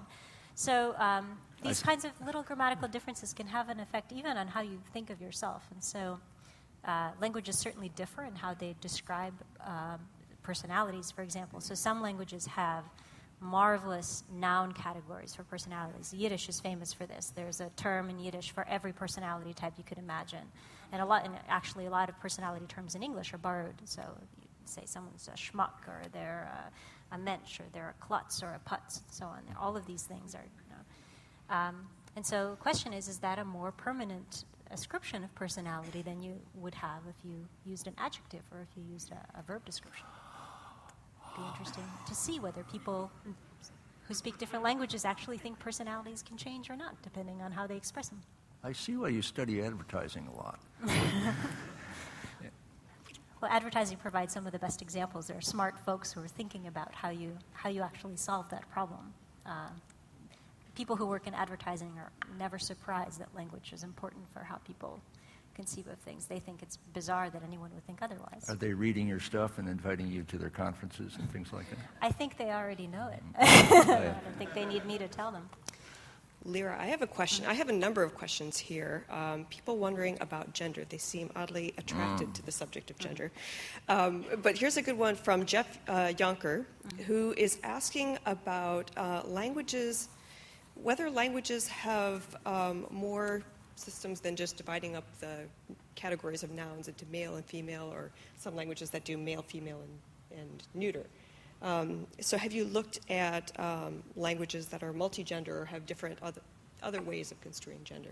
Yeah, so uh, lots of languages have the, the systems that we talked about masculine, feminine, neuter that's a really boring case. Uh, lots of languages have much more exciting ways of dividing up uh, nouns into genders. So some have as many as 16 genders. There might be a gender for hunting weapons or shiny things or uh, all males except canines or something like that, right? Mm-hmm. Uh, there are all kinds of uh, different categorizations that languages make. My, uh, my favorite one is uh, what I studied in college, um, the Yahi language, and they have a category for uh, round, squishy things. Round, squishy things. And humans That's fall right. into that category. Right. As George Lakoff famously made one grammatical gender famous, there's an Aboriginal language in Australia that has a gender for um, women, fire, and dangerous things. Uh, those are one, one gender. Most people remember, uh, that's the title of his book, uh, but most people remember that title as Women, Fire, and Other Dangerous Things. But in fact, that's not the case. It's just Women, Fire, and Dangerous Things, just grouped together. And yet, English uh, used to call hurricanes by female names. Now, you as a linguist and a psychologist, was, was it a, a, loss or a gain when uh, we went uh, away from just female names for hurricanes? Uh, I don't. I don't care to speculate, but there are there are streaks like that. There are streaks like that in languages. So, for example, in Hebrew, all diseases are feminine. So, when a new disease is discovered, it's always going to be feminine. Why do you think languages need these categories? Mm. Well, it, categories. In, I mean, categories are useful. So every word is really a category, right? So chair, a word like chair, very prosaic word, but um, there are all these different things that are chairs. They look different, they feel different, they smell different, right? And so that word, chair, is a category, and all, all the other words in any language are too. Languages, in addition to those word categories, also have these grammatical categories. Um, some people uh, study, for example, with grammatical gender, it's useful for um, keeping track of what's related to what in a sentence. So in a language like hmm. Russian, you might have you know dependencies between words that are seven words apart, and it's really hard to know if uh, this adjective is modifying this noun or that noun. And if you have three grammatical genders, that ups the probability that it will be uh, not so ambiguous that you'll be able to track what goes with what. So that's one one useful case. But really, we just love to categorize. Humans love, love putting things in categories and organizing our world. And I mean, look at you guys are all sitting in these organized chairs, and I've been spatially segregated from you, and you're parked in these wonderfully organized parking spots outside, and uh, our streets are organized into blocks. Every, you know, that's that's what we do. We're wonderful organizers, and language is just is a masterful case of that, trying to create structure in the world. Mm-hmm. Arbitrary? or non arbitrary structure? Um, some structure, I think, is arbitrary, but a lot of it isn't. Right. So, um, are chairs and tables arbitrarily masculine or feminine, or are they uh, masculine or feminine in languages for a particular reason? One thing that we, one way we tried to get at that question was um, first we compared grammatical genders uh, across a whole bunch of different languages, European languages. Um, and what we found was there was a correlation for animal genders. Um, so cats are feminine, dogs are masculine. That's everywhere? Not everywhere. It's just a correlation. Um, but for artifacts, we found no, no correlation, so it seemed pretty arbitrary. We also asked English speakers who hadn't learned uh, any grammatical gender languages to predict. We say, you know, chair, table, cat, hmm. masculine or feminine. And uh, for animals, again, they were able to predict, but for artifacts, they weren't. So uh, there seems to be a whole lot of arbitrariness. One, uh, one way to see that is to see how, language, how languages assign genders to new words that come into a language, borrowed words. So, my favorite example mm. is the hmm. word giraffe. So, uh, Russian and German didn't have a word for giraffe until relatively recently, for obvious reasons. There weren't any giraffes to talk about. Um, and so then the French go into Africa, they see giraffes. They come back with this wonderful new word, giraffe, for this mythical creature. Uh, and the Russians and the Germans want to talk about giraffes too, so they borrow the French word giraffe. Now, in German, it's using the same spelling, the same alphabet system as uh, the French. There's an E at the end of the word. And so anything with an E at the end is likely to become feminine in German. So giraffe becomes a feminine word in German. Russian uses a different alphabet system, and anything with a consonant sounding ending gets uh, ah. masculine grammatical gender. So it becomes uh, a masculine noun in Russian. So same word adopted about the same time into two different languages and assigned based on these principles of convenience. Which was it in French? I don't even know. Anybody Probably know? Feminine. Le giraffe. La giraffe. Feminine, yeah. yeah that, of course, they ballet across the landscape, right? uh, I got a question. Mm-hmm. From Michael Lyons, could you please speak about relative vocabularies, for example, like Eskimos having 57 words for snow, or one I feel we deal with in California. Spanish is a really straightforward, relatively simple language in the sense of one word, one thing. And English seems to be just full of all kinds of workarounds. And uh, if I was going to have Alzheimer's, I'd rather have it in English than in Spanish because you can always figure out something that's sort of like what you're trying to say. Well, so languages do grow vocabularies when um, when a language is spoken in lots of different locations, when uh, a language is written down, when um, lots of different professions speak the same language, that's when languages end up with bigger and bigger vocabularies. Hmm. So you can, you can use those factors to predict how big a vocabulary a language is going to have. Um, Spanish is a very rich language. Okay, would, sorry, have, you frowned when I said it was simple. Okay. I wouldn't have characterized it that way. Um, but um, in in all cases where we acquire expertise, we also acquire vocabulary, right? So um, mm. even in, we were talking about left and right, and do we do it in respect to the speaker or the addressee? Um, in some cases, you just have to know. So, for example, if you're a sailor, you don't use left and right on a boat, you use port and starboard. Mm-hmm. Because if you have to say, oh, wait, your right or my right, it might be too late. Right, so you want to avoid any kind of ambiguity like that, so you develop new, new vocabulary to solve that problem. Aboriginal sailors would use the cardinal points. Yes, they would. Mm-hmm. And sailors also, you know, they, they orient usually with respect to the wind. So uh, the wind direction is the thing that sets uh, a lot of things. By but um, so that that's the kind of richness. There's a co co development of you develop vocabulary for things that you want to talk about or things you want to think about in more fine detail. Uh, but also, once that vocabulary is developed, if you're a child born into a language that has that vocabulary, you have to learn it. You have to learn those distinctions. And so it, there's kind of this reciprocal set of relationships. People develop more vocabulary, then uh, the next group of folks who learn the language have to learn those distinctions, and the next, uh, the next group uh, may even refine the vocabulary and so on. But it doesn't go to infinity. It, it seems like different cultures have a kind of a that's enough words, thanks, uh, limit. Or is that not the case? Well, I don't know. We know a lot of words. How many?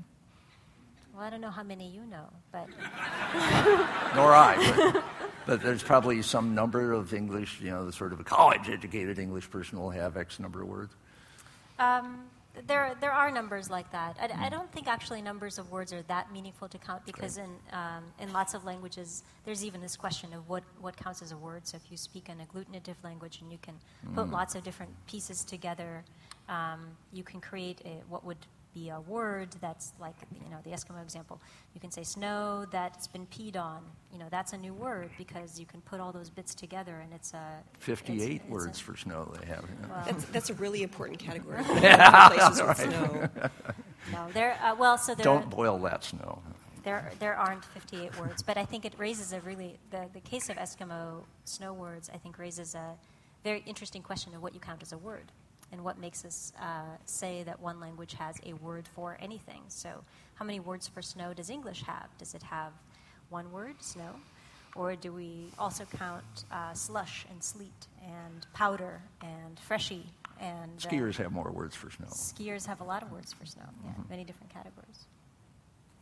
So I have a question about um, vocabulary and categories. Um, this is this is uh, prompted by a question by Aaron Milnes, um, who is asking whether the um, the orientation to cardinal directions that you that you saw among Australian Aboriginal some Australian Aboriginal languages.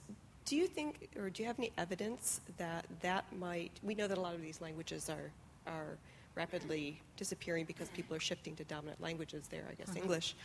Um, so the idea is, do these categorizations survive a shift to another language? It's a it's an interesting question. So what I saw in Pormpuraaw in this community, uh, people, a lot of people there speak English, um, but um, the whole time I was there, I only ever heard one use of the word right and never a left. And so when people are giving directions in English in Pormpuraaw, um, instead of using left and right, they also don't use north, south, east, and west. But what they do instead is they point to the correct direction. And uh, gesturing in general in correct directions is very important. People do this all the time. So someone says, "Oh, what are you doing today?" You, might say, "Oh, I'm going to Melbourne," and uh, they might say, "Oh, Melbourne," and they point in a direction of Melbourne, even though it might be 2,000 miles away. But that's an important part of the communication. When I first got there, this is something I had. This is a, a really hard problem I had to solve. I wasn't prepared for, which was people ask, "Where are you from?" And uh, so, somewhat unusual in there because I was speaking with an American accent, and that's the way the television speaks. So it wasn't clear if I'd come from the television or what, uh, where where I'd arrived from.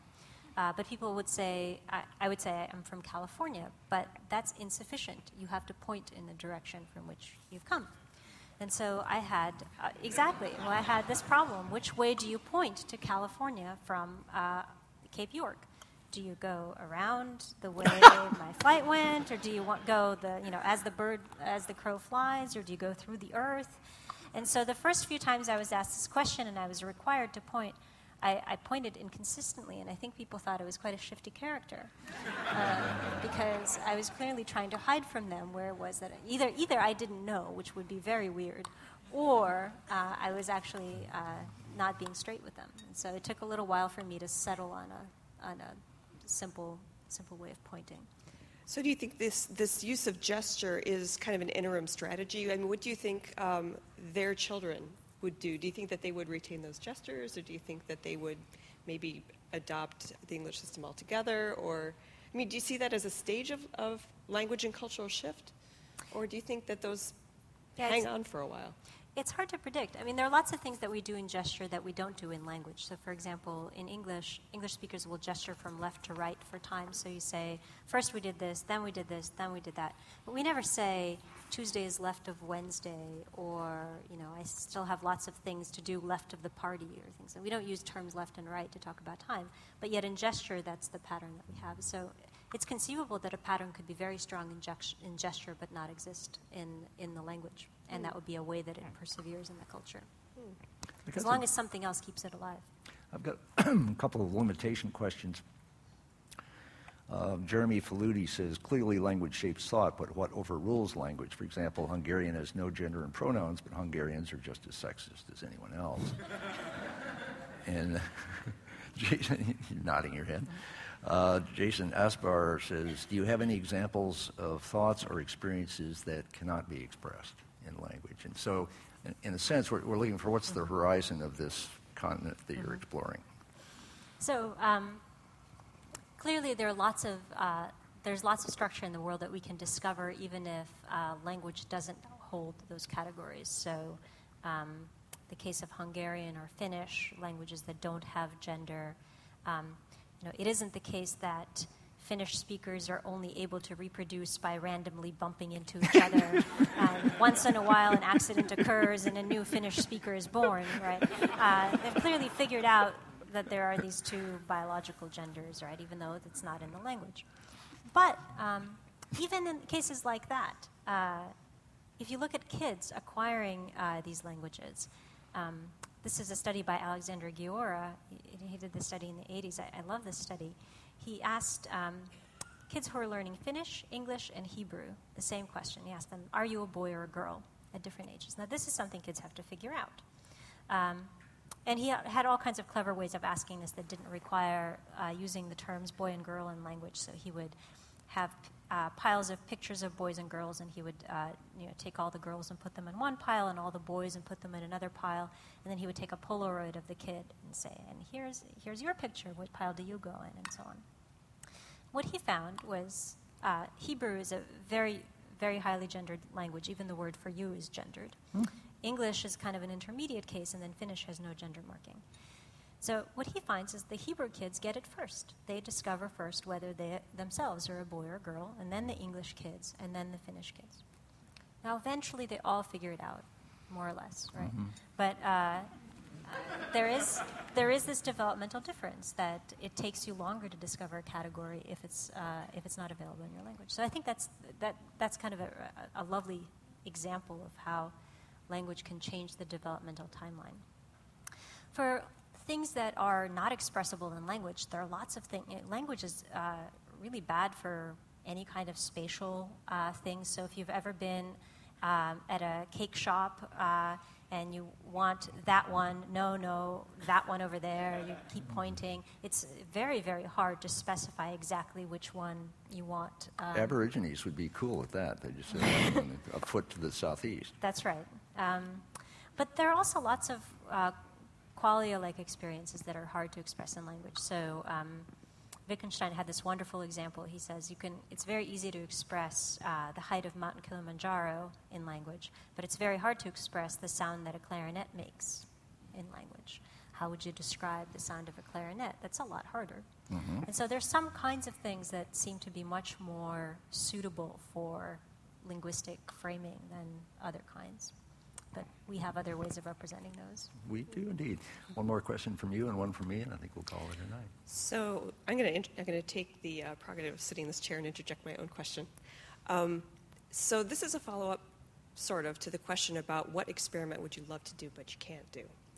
And this is going back to John Brockman's Edge question of 2006. What do you believe that you cannot prove? Because you've proven quite a or at least tried to prove or experimented on a number of different things. But what do you believe about human language that you cannot prove? Well, uh, I think what I would like to see. Oh my goodness. Um, What's very hard to capture in any one experiment is uh, the set of relationships uh, between all the different subsystems of a language. So it's one thing to go in and say, well, the spatial system is like this, and the temporal system is like this, and the gender system is like this. But all of these things are actually working together in any actual natural speaker of a language. They're using all of these things. And so, what I would really love to be able to do is actually start putting those pieces together. And my sense is um, that when you're not looking at just one, one little bit at a time, but when you're actually putting a whole system together, uh, much more complex differences emerge uh, that we right now can't measure yet. But um, it'll be really exciting to see what it will take to be able to measure those uh, system level differences as opposed to individual experimental example differences. So that's what I'm looking forward to. I don't know how we're going to do it, but we're going to try. Quick follow up question Do you see the field of linguistics moving in that direction? Um, a lot of linguistics has turned experimental in the last 10 years, um, and also a lot of linguistics has turned computational in the last 10 years. And that's really exciting because it is, um, it's just becoming a much more empirical discipline. And I think partially it's that the technology is improving and our understanding of uh, linguistic differences is improving. And so um, if you have data to mine and you know how to mine the data, that it, it, it opens up all kinds of questions you couldn't ask before. My question um, relates to how, as a scientist, you sort of blend and manage your curiosity and your performance um, apparatus. And uh, so I guess I would ask you you've gone to Burning Man several times, I gather. And how did your curiosity and performance uh, aspects play out in going to Burning Man and what happened there? Well, it's uh, I taught. I alluded earlier to learning another language is like exploring another world and finding a new way of, of, of seeing seeing the world. Of course, another way of exploring another world is to go to another world. Um, and so uh, you can think of uh, you know going to another country or uh, going even to um, you don't have to go to another country. You could go to a neighborhood that's of a different socioeconomic status than you live in, and see uh, see a totally different world. And I, I think Burning Man has that same flavor of experience for a lot of people, where they feel like they travel to a world that has a different set of social rules and a different set of aesthetic uh, criteria that are selected. When you go to North Australia or to Indonesia, you don't usually drive a car shaped like a banana. Um, so, say a little about your performance aspects of, of Burning Man. You know, what, what was that about? Um, it was it was really just for fun. So uh, in uh, many years ago, when I was uh, this tall, um, uh, uh, some friends and I built this giant banana vehicle. That it was meant to be a Trojan banana. So you would uh, we would all climb inside, and we would go and, and, and invade another camp. And uh, no one would refuse. The banana was such an attractive thing. It would, it, no one would refuse a giant yellow glowing banana in their camp. But then we would all jump out and attempt to steal their beer. So.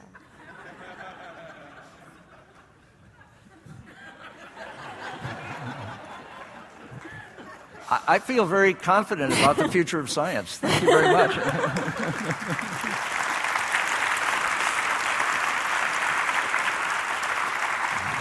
Thank you.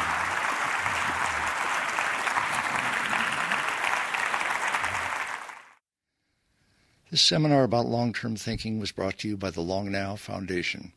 Thanks to Fora TV, you can see high quality videos of the talks online by joining Long Now as a member at longnow.org. Thank you for listening. I'm Stewart Brand.